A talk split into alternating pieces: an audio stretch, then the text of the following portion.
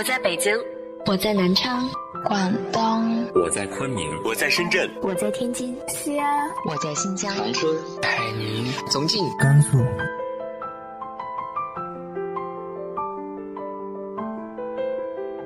这里是 FM 幺八零八四，昨天的你的现在的未来，我是主播背着吉他的蝙蝠女侠。无论你在哪儿，这里都有我的温暖等你。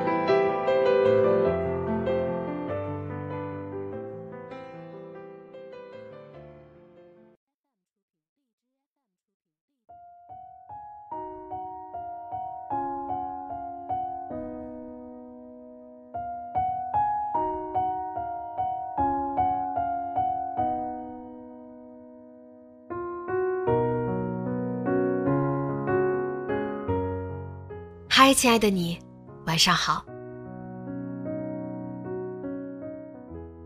希望你永远知道自己想要的是什么，或者自己不想要的是什么。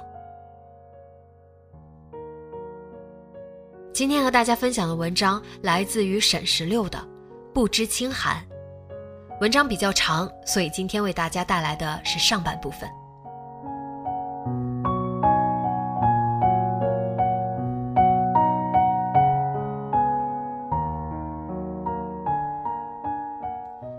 二零一五年，二十五岁的陆清寒第一次在公司的项目会上见到谷雨。他的顶头上司陈立拿到了第一季度最大的电影宣传项目，谷雨是甲方代表，来确认宣传计划。距离电影上映还有半年时间，但所有人脸上都带着一种电影可能明天就上映的急迫感。陆清寒坐在角落里，在听陈立站在投影仪前。讲从小组搜集来的个人创意。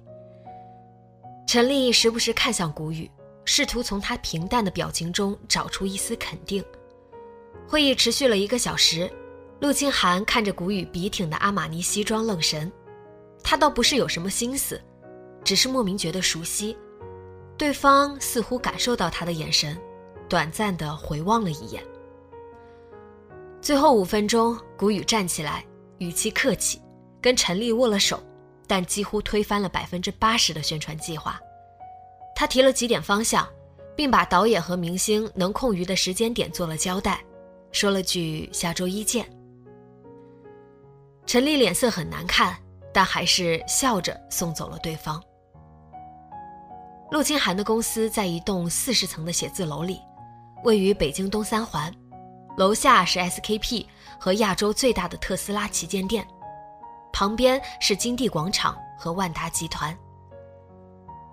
来北京三年，陆清寒对这些店名品牌从一无所知到偶尔能光顾一两次，已经心满意足。那种需要浸泡在一座城市里摸爬滚打许久才能沾染上的东西，他正慢慢捧在手里，并逐渐褪去了一身粗糙和从北方沿海小城带来的海风味。陆清寒再回神时，陈丽正摔着本子生气。他让组里六个人下班之前再交一份新的宣传策划。其他人脸上写着无奈，没人多说一句。等到十二点，他还没有什么头绪，索性拿包准备到楼下吃饭。正要开门，看到陈丽从拐角的洗手间出来，凌厉的眼神如刀子一般割在陆清寒脸上。他没有示弱，直视对方。打了个招呼，走进楼道，按了电梯。他刚进公司时，陈丽还不会露出如此明显的敌意，但自打上次他独立完成了一个项目，拿了一次季度奖，得到了董事长的表扬，陈丽就开始明里暗里的找茬。陆清寒长得中等偏上，家境普通，但从小就好强，拼命学习。进了全国排名前十的大学，离开北方小城来了北京。他本想读研，但家里人反对，他退而求其次选择留京，但心里清楚，家里人想过几年找理由把他叫回那个小地方。刚过了二十五岁生日，家里就催了无数次结婚的事，前两年他还用年纪小搪塞过去，到了今年说什么都没有用。陆清寒大学时谈过几次恋爱，但都无疾而终。他知道自己有问题，但感情是两个人的事，根本不能勉强。上周六一大早，家里还给他打电话安排相亲，说是领导的儿子，叫林峰，也在北京工作。他以朋友安排了联谊为由，暂时推掉了。周六，陆清寒这才想起来，周六下午去电影资料馆看未删减版的《天堂电影院》的时候，碰到过谷雨。那天下雨，小西天没什么人。尽管不能带饮料，他站在门外喝热咖啡。谷雨收伞时，雨水溅到了他的风衣上，他皱了一下眉，但没说什么。他在心里感叹：幸好没说什么。而关于这次案子，陆清寒前期参与了提案，知道陈丽并不熟悉这类型的案子，等着对方出纰漏，自己能顺利接手，但他不会主动做什么。负一楼的金鼎轩人满为患，想着很久没去五楼的西河小馆，就独自去了电梯那里。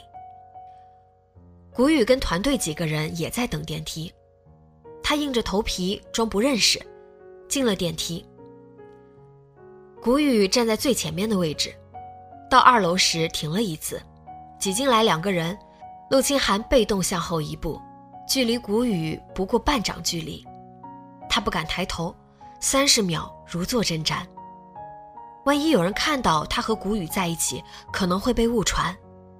但想着一般没有同事上楼，自己也无意接近对方，就暂时放下了心。熟练点了单，抬头时却发现谷雨正起身向他走来。陆清寒愣在原地，不知道该说什么。刚开口喊了一句“谷总”，对方已经擦身而过。他脸煞红，掏出手机跟朋友发微信：“我丢脸死了。”在出版社做编辑的三三回他：“怎么了，亲爱的？”总之很丢脸了。好啦好啦，不说也行，别忘了周末相亲餐厅联谊的事，稍微收拾一下，别穿太素。陆清寒皱起眉，相亲餐厅在呼家楼附近。远处能看到央视大楼，餐厅在十五楼，一侧是巨大的透明玻璃窗，风景不错。陆清寒来之前就给三三打了几个电话，都没人接听。他认识三三的经历也颇有意思。陆清寒曾换不同的笔名，在各个板块写小说。有次，一个叫“高兴死了”的账号给他留言，问他：“你是不是也叫什么和什么？”那是陆清寒其他的笔名，他一开始嘴硬不承认，对方发来一份详细的分析和对比，陆清寒无话可说，只得承认。后来两个人私底下也熟络起来，但生活中没有人知道他写小说的事。进了餐厅，他按照规则交了资料，找个位置坐下。相亲餐厅。顾名思义，就是安排青年男女相亲的地方。每个人拿着自己的简易资料，可以找心仪的对方聊八分钟。八分钟结束，必须换下一个人。陆清寒只在电视上看过类似的活动，第一次参加还有些抗拒。他觉得自己就是菜市场里待售的猪肉，随时有人来估量他的价值。家境、工作、学历。外貌、谈吐，通通被标上了价码。可父母的焦灼像一团火，恨不能让清寒立刻结婚生子，完成所谓人生大事。三三到时，他正跟一个京东的 PR 闲聊，对方三十岁，小腹微凸，穿一件天蓝色的衬衫，看起来还算顺眼。陆清寒眨了眨眼，示意三三稍等，熬过五分钟。对方拿着资料离开，没有提加微信的事儿，他就知道俩人没戏。还未等他起身，就看到一个熟悉的身影和另外两个人一起走进了餐厅。他立刻拿资料遮住脸，偷偷给三三发微信说：“我去，碰见认识的人了。”谁啊？客户。我还以为谁呢？又不是同事。你别贫，是我们组正在负责的大案子，见到太尴尬了。浪费姑奶奶的报名费，那溜走好了。陆清寒赶紧收拾好包，但蓝衬衣不合时宜的喊了一声：“陆小姐，刚才忘记加微信了，方便加一下吗？”他僵着脸，沉住气：“好的。”但谷雨已经看到了这边，笑了笑：“要走。”嗯，我陪朋友来，但突然有点事儿。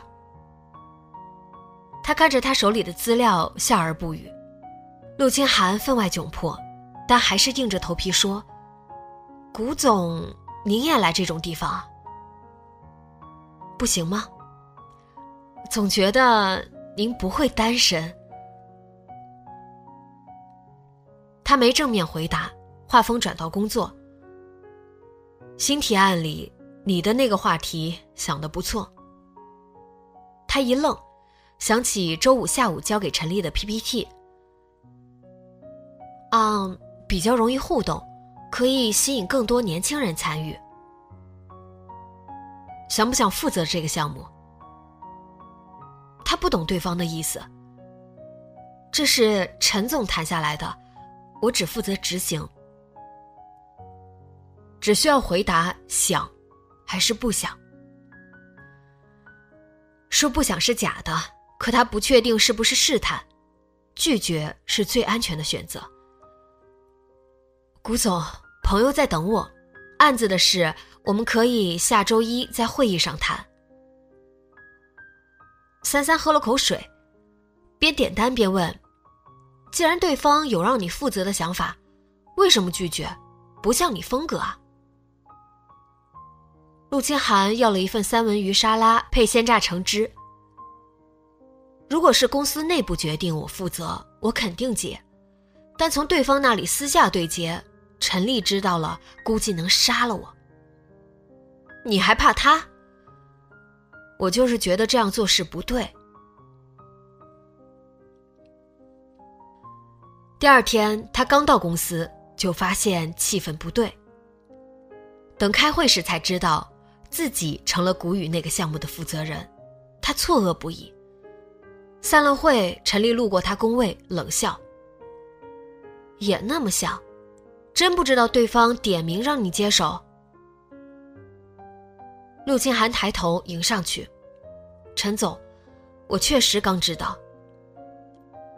别得意，这可是个烫手山芋，今天早上刚有记者爆料了，电影里一个配角的负面新闻。”我正愁没人扛呢。微博热搜果然有某演员的名字，后面紧跟着“出轨嫩模”几个字。电影还没上映就出了这种新闻，对宣传而言是当头棒喝。陆清寒觉得脑仁疼，吞了一颗布洛芬，立刻整理类似案例，找出几个有效的公关办法，以防下午谷雨团队来时提到这个问题。接着一刻不停地修宣传方案。他工作忙起来，废寝忘食，也难怪几个没过暧昧期的人最后都不了了之。家里人总说，女孩子那么拼命干嘛？嫁个家世好的人就行了。但陆清寒不好意思点醒他们，家世好的人就那么多，像谷雨这种新贵，估计能入他眼的女孩，不是肤白貌美的可人儿，就是家境相当的娇女，怎么也不会轮到他这种。大多数女孩，再不拼命工作赚些钱傍身，难道等着过几年被社会淘汰吗？陆清寒负责后，接洽和推进方面出了几次不大不小的突发状况，但好在没有大问题。熬过几次通宵，也打了两次吊瓶，结果还不错。电影前期造势不俗，上映后口碑也没受之前的新闻影响。很快就成了档期内的热门。陆清寒因为这个项目的原因，经常和谷雨见面。等项目结束，两个人已经成了可以相约去小西天看电影的人。他像个体贴的时尚顾问，知道什么质地佳、价格也不贵的国外小品牌适合陆清寒。他收他送的礼物，再在适合的时间挑价格差不多的东西送回去。偶尔一句“女孩子要穿高跟鞋才有气质”，就能让陆清寒恨不能脱下脚上那双平底鞋。他请他吃饭，他就在饭后约他去三里屯相熟的酒吧喝一杯。他给过一些恰当但不失分寸的暗示。但都成了夏夜风中的陪衬。谁也没有再走近一步，保持着异性朋友该有的距离。三三先沉不住气问清寒：“你喜欢谷雨吗？”“不知道，就是在一起很舒服。”“那你们这算什么？反正不是合作关系了，难道要做彼此的知己好友啊？”有什么不可以吗？哎，觉得可惜，像谷雨这种程度的男青年也算优秀了，简直是言情小说的男主设定，你都可以把他当素材了。三三曾托朋友把谷雨在相亲餐厅留的资料拍了照片发过来。二十八岁，曾在波士顿大学读金融，两年前回国加入新美电影，半年前带团队出走，成立了自己的公司。说不心动是假的，但他并不确定对方的感觉。有一次，两个人喝多了，还在寂静的街头吻了一次，但他不知道那意味着什么，最终都默契的避而不谈。谷雨像一团迷雾，他看不清对方的真心，只能隐约知道对方对他有好感。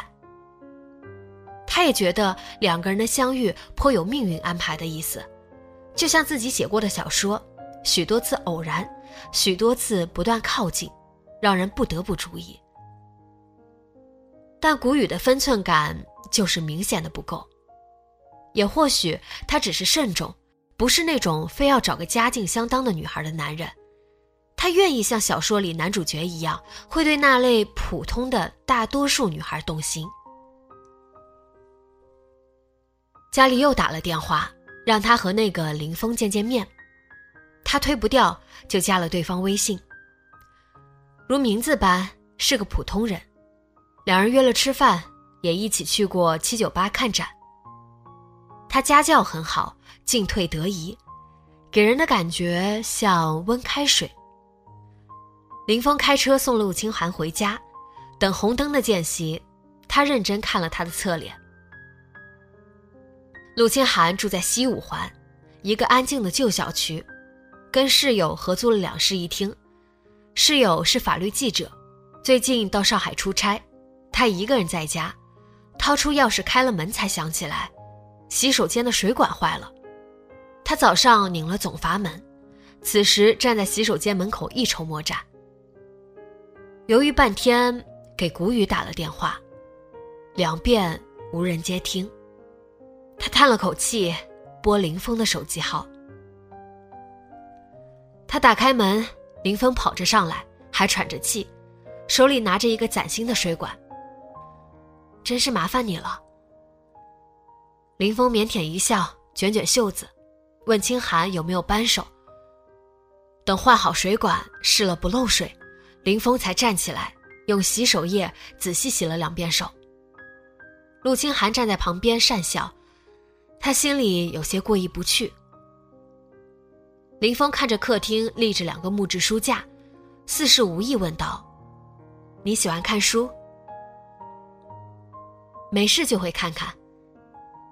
最喜欢哪个作家？嗯，阿莫西夫吧，他简直是个预言家。”林峰没再问，只是嘴角有明显的上扬。两个人到小区旁边的万达吃饭，清寒选了比较贵的东南亚菜，林峰没有拒绝，但在结账时主动买了单，这弄得陆清寒很不好意思。他明白对方为什么会这么做。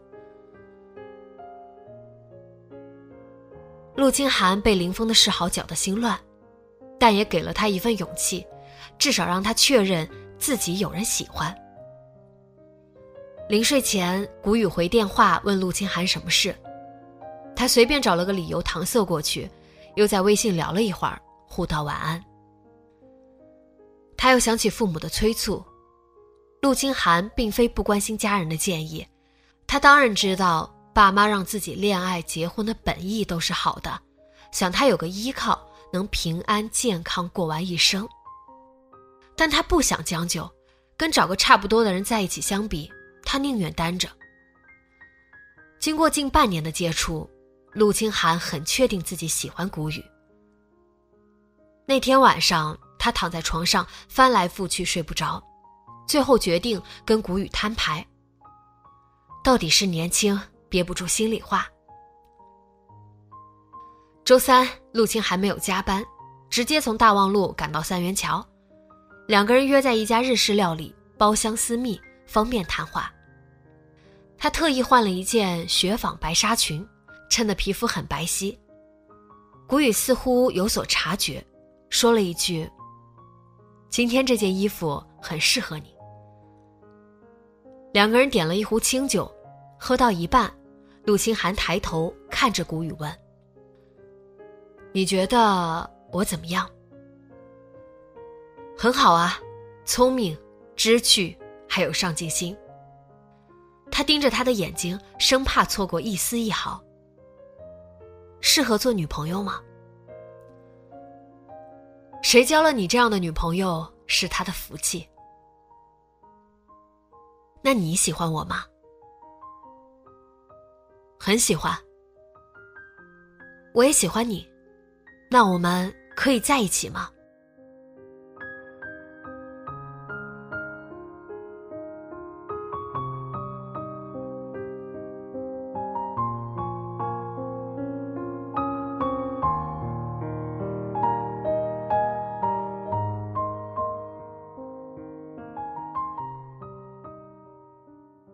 你觉得谷雨是否也喜欢清寒？